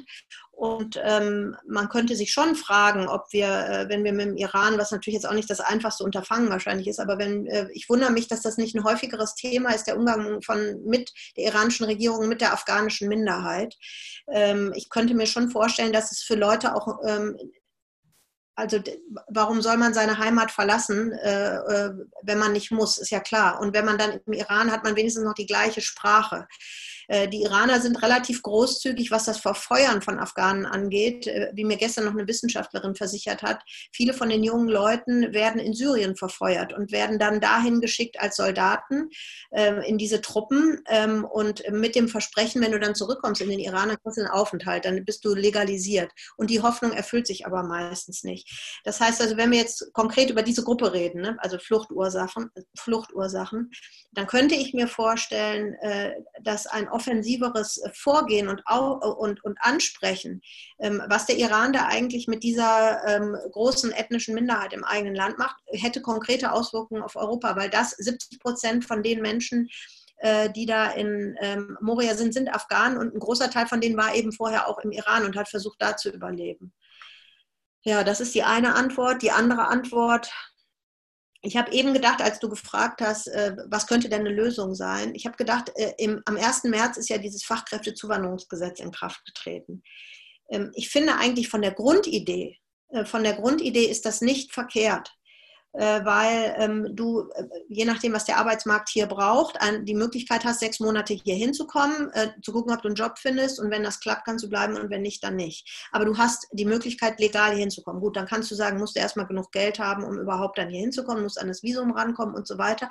Ich finde aber den Angang dass Menschen hier arbeitend hinkommen, deutlich besser und sinnhafter als das Verfahren, was man im Moment hat. Weil im Moment hast du natürlich nicht 100% von den Menschen passen in die Kategorie Genfer Flüchtlingskonvention und brauchen tatsächlich Schutz, weil sie religiös oder politisch verfolgt werden, sondern der Fluchtgrund hat sich natürlich anhand der Wirklichkeit auch verändert. Und es ist auch nicht schön, dann 3 Jahre lang körperlich kaputt zu sein und dann hier anzukommen und nicht arbeiten zu können sofort zum Beispiel. Und ich glaube, dass dieses Überarbeiten, das ist eigentlich der gesundere Weg. Und ich glaube, dass es sich lohnt, darüber nachzudenken, ob das jetzt funktioniert, ist die große Frage, und ob das dem deutschen Arbeitsmarkt gerecht wird oder nicht. Aber ich finde, das was man gleichzeitig mitdenken muss, ohne natürlich die Institution von Asyl aufzugeben. Das ist ja klar, das wird man immer brauchen. Jetzt gucke ich nochmal, ob es noch weitere Fragen gibt. Bisher ist nichts gekommen. Ich würde jetzt nochmal kurz abwarten und sagen, wenn ihr noch Fragen habt oder wenn Sie noch Fragen haben, dann können Sie die jetzt stellen. Ansonsten würde ich dann gleich noch meine letzte Frage an euch beide stellen und euch dann entlassen, weil ihr jetzt auch schon lange mit uns sprecht. Bisher kommt nichts, deswegen stelle ich meine Frage einfach mal und dann... Aber wir sind ja froh, dass Leute sich für das Thema interessieren, egal wie viel oder wie wenig. Also das ist ja nett, dass ihr uns so viel Zeit gebt. Ja, ich finde es auch wichtig, das Thema wieder auf die Agenda zu setzen und freue mich auch, dass Leute zuschauen und zuhören und auch alle dabei geblieben sind. Das finde ich auch sehr gut. Also bei YouTube habe ich keinen Überblick, aber hier auf Zoom sind die da sind, auf jeden Fall dabei geblieben. Und dafür auf jeden Fall auch schon mal von meiner Seite ein großes Danke. Und genau, an euch beide meine abschließende Frage. Erstmal an dich, Christoph. Du fährst im Juni wieder nach Lesbos. Mich würde interessieren, was erwartest du vor Ort und was hast du da vor? Ja, ich will natürlich da arbeiten und ich habe halt darüber einen ganz anderen Kontakt zu den Menschen. Es ist zwar ziemlich voll und ziemlich viel los, weil die alle in dieses kleine Hospital wollen. Da regiert so ein Triage-System. Rot, Gelb, Grün. Rot muss heute dran, Gelb kann heute noch dran, Grün kann verlegt werden. Da ist ziemlich Druck, da ist ziemlich viel an Krankheit, Infektionen, was korrekt, aber auch zügig behandelt werden muss. Also, und weil im Augenblick wenig Ärzte da sind, da kommen jetzt im Augenblick, glaube ich, nur welche hin, die schon mal da waren, die das kennen. Viele warten da noch ab. Denke ich auch, dass es sehr viel zu tun gibt. Und ich will eben sehen, wie bedrückt sind die Menschen jetzt nach dieser Phase. Ich war im Februar da, die war auch schon nicht mehr so toll, die Phase. Da fing das ja an, dass die Rechtsradikalen uns Volunteers quasi, wenn die schon die Autos sahen, angriffen. Und da sind wir ja gerade noch so weg, als das im März dann sich steigerte. Das hatte natürlich mit dem Neubau des Lagers zu tun, den ich mir auch angucken wollte. Der ist nämlich heimlich in der Corona-Zeit jetzt doch gebaut worden, trotz Protest der Bevölkerung. Das werde ich mir ansehen, weil da soll es ein neues Lager geben. Wie abgeriegelt ist das? Wie groß ist das? Das ist für mich, wenn ich so oft dahin fahre, natürlich interessant, was da für eine Entwicklung ist. Ja, wie geht es den Menschen? Ich werde die Familie auch besuchen und ein dickes Paket von der Isabel mitbringen und einfach mal hören, wie geht es. Und ich habe ja den Eindruck, und es ist leider so, seitdem ich da hinfahre, von Mal zu Mal, ist es halt immer grauseliger und schlimmer. Ich habe mal angefangen, da waren 7.000 da. Da sagt man halt schon, das ist doppelt belegt. Da würden wir ja jetzt noch mal schmunzeln. Ich war mit 14.000 da und wir haben den Kopf geschüttelt, als dann 20.000 da waren und alle Wege zu waren mit Zelten, dass man sich nur noch durchschlängeln konnte. Da hat man wieder den Kopf geschüttelt und ich werde jetzt sehen, wie es sich entwickelt hat. Das ist immer eine neue Situation, aber man muss da sein, mit den Menschen sprechen. Warum sind sie krank geworden? Und dann frage ich auch mal, wann sie dorthin gekommen sind, wie sie geflüchtet sind. Und das bereichert einen schon, wenn man das selber so von den Menschen aufnimmt, als wenn man das irgendwo nur in der Zeitung liest oder abends im Wohnzimmer in der Fernsehsendung sieht. Das kann man so nicht aufnehmen. Und nur, ja, das bewegt mich und ich suche das irgendwie auch wieder dahin zu kommen, um zu helfen. Das ist auch so ein bisschen ein Stück Dankbarkeit ans Leben, das wir in Europa haben, dort zurückzugeben. Dankeschön für diese Worte schon mal. Ich sage nochmal, Solingen hilft heißt die Organisation von Christoph Zensen. Auch nochmal danke an dich fürs Hiersein heute. Und an dich, Isabel, meine Frage, du gehörst ja zu den Journalistinnen, die das Thema Migration schon seit vielen Jahren beschäftigt und du hebst es auch immer wieder auf die Tagesordnung, auch wenn es vielleicht gerade nicht groß diskutiert ist. Vielleicht willst du uns zum Schluss nochmal erzählen, wie du an dem Thema dranbleibst und ob du auch demnächst oder in der kommenden Zeit wieder nach Lesbos fährst, um von dort weiter zu berichten. Ich weiß noch nicht, ob ich da hinfahre. Ich würde da gerne hinfahren, aber das letzte Mal, das steckt mir noch in den Knochen, weil die gehofft hatten, ich würde sie mit in den Koffer stecken. Und ich würde da gerne hingehen, aber wenn ich da hingehe, dann denken die wieder, ich würde sie mitnehmen. Und ich bringe denen aber gar nichts. Da kannst du sagen, was ist denn das für ein journalistisches Kriterium, was du da in deinem Kopf hast? Und dann würde ich sagen, das ist, was mich wochenlang dann beschäftigt hat. Natürlich völlig irre, aber das ist sozusagen das, was dann dein Gewissen sagt. Kann sein, dass ich im Sommer nochmal mir das angucke. Wobei es auch so ist, wie der Christoph gerade beschrieben hat. Es ist jedes Mal, du denkst, okay, schlimmer kann es nicht werden, dann kommst du das nächste Mal hin und denkst, okay, so sieht es schlimmer aus. Ob ich an dem Thema dranbleibe, ja, ich komme davon nicht los, weil ich glaube, dass es eins der großen Menschheitsthemen ist. Und wir haben auch eine positive Geschichte dazu beizutragen, wir Deutschen, gerade jetzt in diesem Sommer, 5 Jahre sozusagen nach der Fluchtkrise von 2015. Das Schwierige an dem Thema ist nur, du hast diese kleinen, tollen Erfolgsgeschichten, wie wir die auch gerne bei WDR4U erzählen und wo wir relativ viel und engen Kontakt auch haben zu den Leuten, die da hier hinkommen.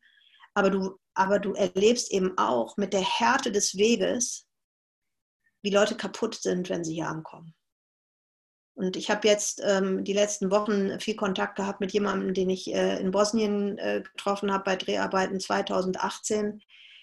Und der Weg, wir sehen da ja nur einen kleinen Ausschnitt. Der Christoph sieht die medizinisch, das sehe ich ja alles nicht. Ich bin ja nur ein paar Stunden mit denen zusammen und weiß ja nicht, was die eigentlich wirklich erleben, wenn sie dann hier ankommen und so kaputt sind, also auch psychisch und körperlich kaputt sind. Und das ist eigentlich was, wo ich im Moment nicht richtig eine Antwort drauf weiß. Dass ich registriere einfach nur, dass es so ist.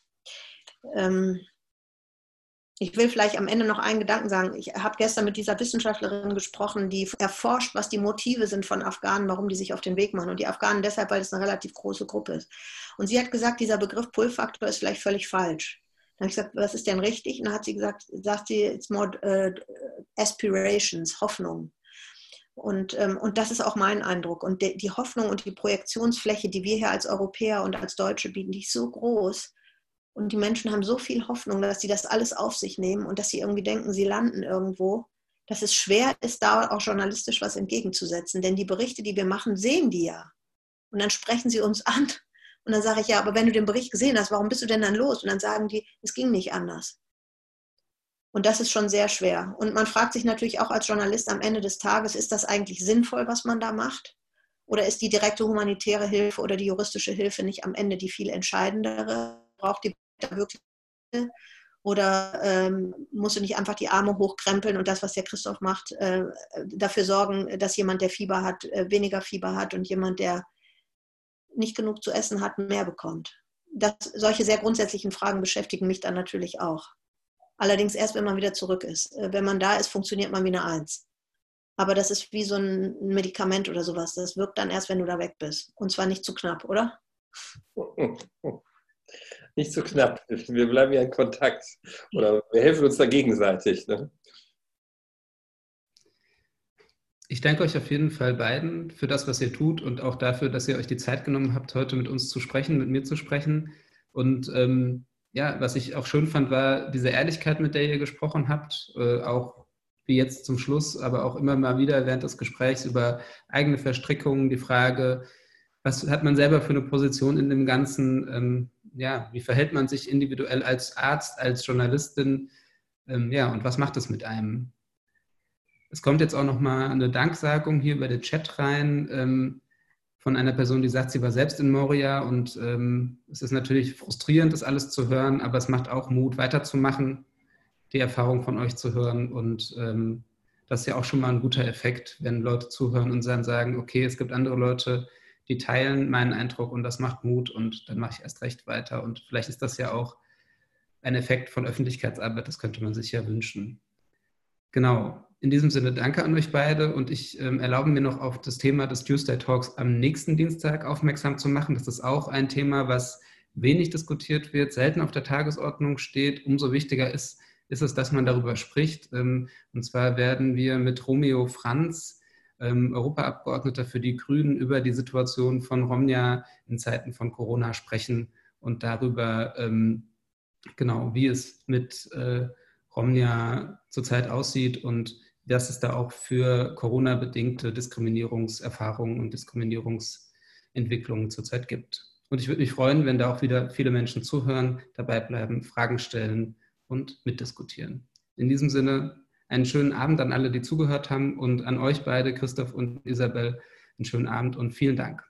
Gerne. Gerne. Danke für euer Interesse. Ciao. Ich schließe die Sitzung.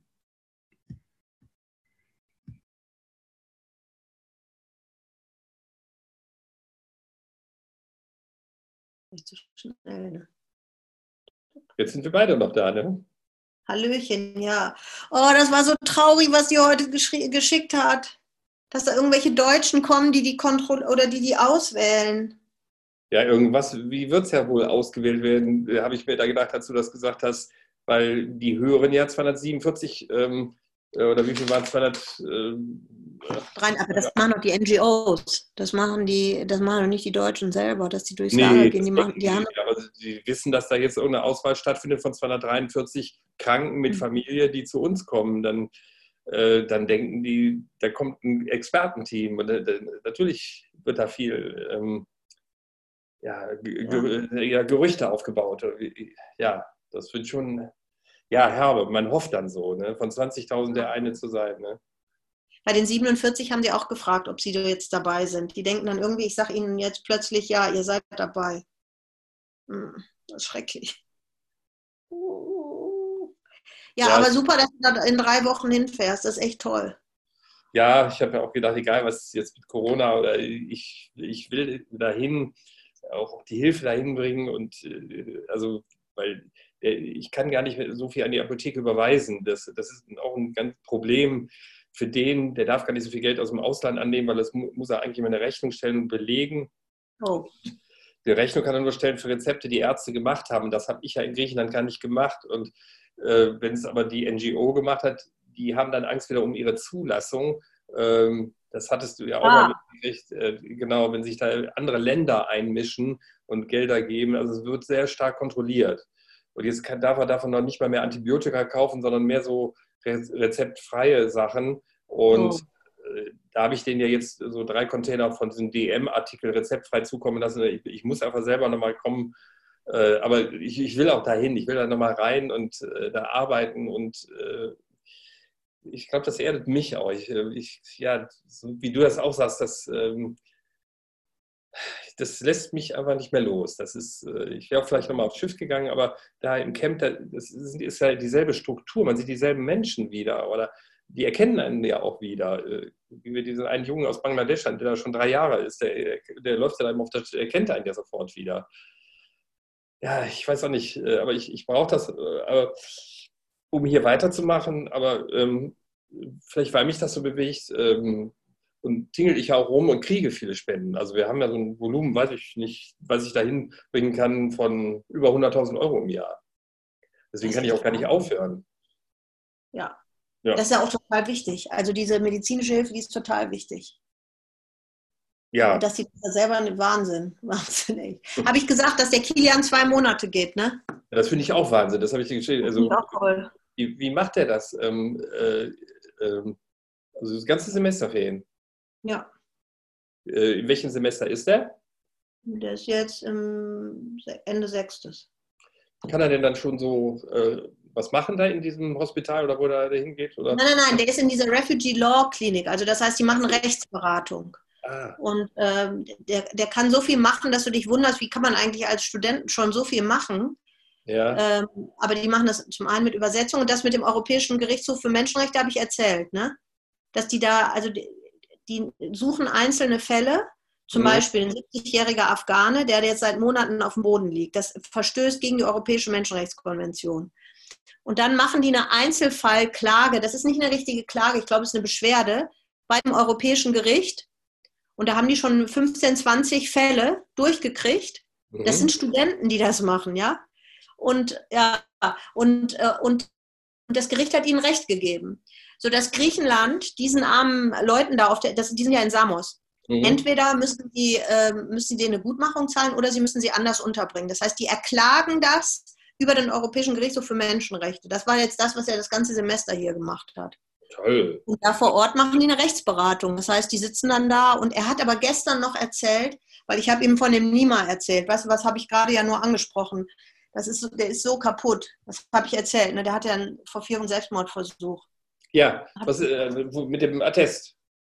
Genau. Ja, hat das geklappt. Du brauchst ein fachärztliches Attest. Ja, wir haben jetzt erstmal den Anwalt gewechselt und der Anwalt hat jetzt genau aufgeschrieben, was wir brauchen. Das muss entweder ein psychotherapeutisches sein oder ein fachärztliches. Da kannst du kein allgemeinärztliches nehmen. Und das wird am Ende entscheidend sein. Aber der ist halt... Und der war in seinem Leben nicht in der Schule, ne? Der hat sich so im Iran durchgeschlagen mit Brotverkaufen auf der Straße und sowas. Der hatte überhaupt nicht das Selbstbewusstsein, in so einer Anhörung von selber was zu erzählen. Das heißt, du fragst ihn, warum bist du denn gekommen? Und sagt er, oh, war schlecht. So. Und das, darauf bereiten die vor. Aber der Kilian sagt, die sagen bei uns ja auch nicht viel. Also das sind ja zum Teil so einfache Leute, ne? Die sind da total eingeschüchtert. Die wissen auch nicht, was sie sagen sollen, auch wenn sie was zu sagen hätten. Ja, jedenfalls, also das macht er da. Der macht diese Rechtsberatung. Achso, ich hatte das ein bisschen gehört, das war eine Nichte von dir, die mich angeschrieben hatte, die Medizin da machen will, ne? Das war ein Neffe von mir. Ja, da weiß ich nicht, warum der sich nicht mehr gemeldet hat. Ja, weil wegen Corona. Ja, genau. Und, das verstehe ich. Und das war jetzt der Sohn, der 2 Monate geht. Ja, dein Sohn ist, ich habe ja mit dem auch geschrieben, nur ich hatte jetzt gedacht Mediziner, aber das war dein Neffe, ja. Der heißt aber so ähnlich, der heißt Kian. Der heißt das gleiche in Grün. Sag mal, und hast du was von Bita und Khalil gehört? Sind die jetzt irgendwie, fahren die irgendwie gerade für viele Wochen weg? Weil die Bita hat ganz viele Termine abgegeben. Ich habe nur von Khalil gehört, dass er nächste Woche einen Transport nach Lesbos hat und ganz traurig war, dass ihm eine Schuleinrichtung, also Bänke und Tische, so 100 Stück für die Einrichtung der Schule, die wir ja dann auch mitfinanzieren wollen, vor der Nase weggeschnappt wurde, ob wir noch irgendwo was finden in der Schule, die jetzt abgebaut wird. Ja, die planen den Transport. Ich habe jetzt nicht gefragt, ob er da selber mitfährt, aber ja, vielleicht, dass die da beide mit runterfahren wollen. Nächste Woche hat er mir geschrieben. Wir sind alle noch online und unterhalten uns. Ich habe mich noch mal kurz eingeklinkt bei euch, weil ich einfach noch mal kurz mit euch sprechen wollte. Also ich fand es auf jeden Fall super mit euch und das ist total spannend. Ja. Ich will nur mal kurz hören, ob ihr zufrieden seid. Ja klar, zufrieden, wenn man über dieses Thema spricht, wie die Isabel eben schon sagte, wenn man einfach den Menschen hier dieses Thema nahelegen kann, egal wie oder mit Geschichten oder einfach so was Menschliches und nicht nur ein Zeitungsartikel, ohne den herabzuwürdigen, aber einfach so, wenn Menschen, die da waren, davon erzählen, ist immer was anderes. Und das hast du gut gemacht, hast uns gut gefragt und das ist irgendwie auch was Lebendiges hoffentlich rübergekommen. Ja, also ich fand die Art und Weise, wie ihr es erzählt habt, sehr berührend. Das war gut. Also ich fand auf jeden Fall... Ich habe halt auf vieles keine Antwort. Ne? Das ist das Schlimme, das ist das Schlimme an dem Thema. Ja. Wenn du eine Antwort hättest, dann wären wir auf jeden Fall auch einen Schritt weiter. Aber das ist eher die Krux an der Sache, dass niemand eine Antwort hat. Ja. Du hast mir währenddessen gerade in WhatsApp geschrieben, ich habe dir doch gesagt, ich will kein Geld, das könnt ihr irgendwie spenden oder für euch nehmen. Ja, das Problem ist, die Bildungsstätte kann nicht direkt spenden, weil die gemeinnützig sind. Das heißt, du müsstest das Geld kriegen und müsstest das selber spenden. Sonst würde es wohin gehen? Sonst würde es einfach bei der Bildungsstätte bleiben. Macht das Sinn? Braucht ihr Geld? Also ich meine, die sind auch gemeinnützig, ne? Also die können das auch benutzen. Wovon reden wir überhaupt? Von wie viel Geld? 200 €. Ja, Isabel, wir können es der Familie schicken, ne? Ja. Oder der anderen. ja, machen wir das einfach. Machen wir nochmal so eine Aktion. Wir schicken schon mal was der Familie, um einfach irgendwelchen Menschen dazu helfen. Ja. Wobei die behalten das, die geben das nicht anderen, das musst du wissen. Also ich habe das nämlich schon mal gefragt, erstmal als wir die ganzen Klamotten da abgeworfen haben, habe ich gefragt, habt ihr das geteilt? Und dann hat sie gesagt, ich wusste nicht, dass wir das sollten. Also ich glaube, das ist die Not zu groß, als dass man das erwarten kann, dass sie das dann teilen noch. Ja. Also ihr könnt es ja einfach selber entscheiden. Also ich schicke euch einfach mal... Ich weiß das an Ihnen, an einen Betrag, ich brauche nichts. Und dann, nee, aber dann kannst du das an Solingen hilft weiter überweisen und dann das können wir... Ja nur als Privatperson, habe ich gerade gehört. Wie du das als Privatperson unterschreiben, weil ein Verein nicht unterschreiben kann, so, ne? Habe ich verstanden so. Genau, du musst es als Privatperson machen, weil die Bildungsstätte selber gemeinnützig ist und deswegen sozusagen... nicht selber spenden kann. Okay, dann... Weißt du was? Ihr seid gemeinnützig, ihr macht eine gute Arbeit, ihr habt heute was Gutes gemacht. Ich würde jetzt einfach mal darauf verzichten. Ich glaube, das ist einfacher. Mit der Isabel finde ich wieder einen Weg, da Geld hinzubringen. Also wir WhatsAppen da weiter und ich kriege auch immer Spenden und ihr macht auch eine gute Sache. Ja, also die Bildungsstätte, ja. Ich bin ja auch nur extern. Ich moderiere ja nur für die Bildungsstätte, aber ich finde auch, dass sie gute Arbeit machen. Ja, dann lass uns mal da. Ja, super. Dann machen wir es. Cool. Perfekt. Ja, auf jeden Fall nur kurz als Rückmeldung. Ich fand es auf jeden Fall, obwohl ich mich auch viel mit dem Thema beschäftige, sehr, es ist mir sehr nahe gegangen, wie ihr es geschildert habt. Ich glaube, das lag einfach an der Art und Weise, wie ihr es erzählt habt, weil ihr es halt sehr nah erzählt. Ja, fand ich sehr gut. Danke. Sehr gut. Danke für die Zeit. Okay. Ja. Dann an dieser Stelle bye bye, ne? Vielen Dank. Schönen Abend. Ciao. Euch auch. Dann. Tschüss.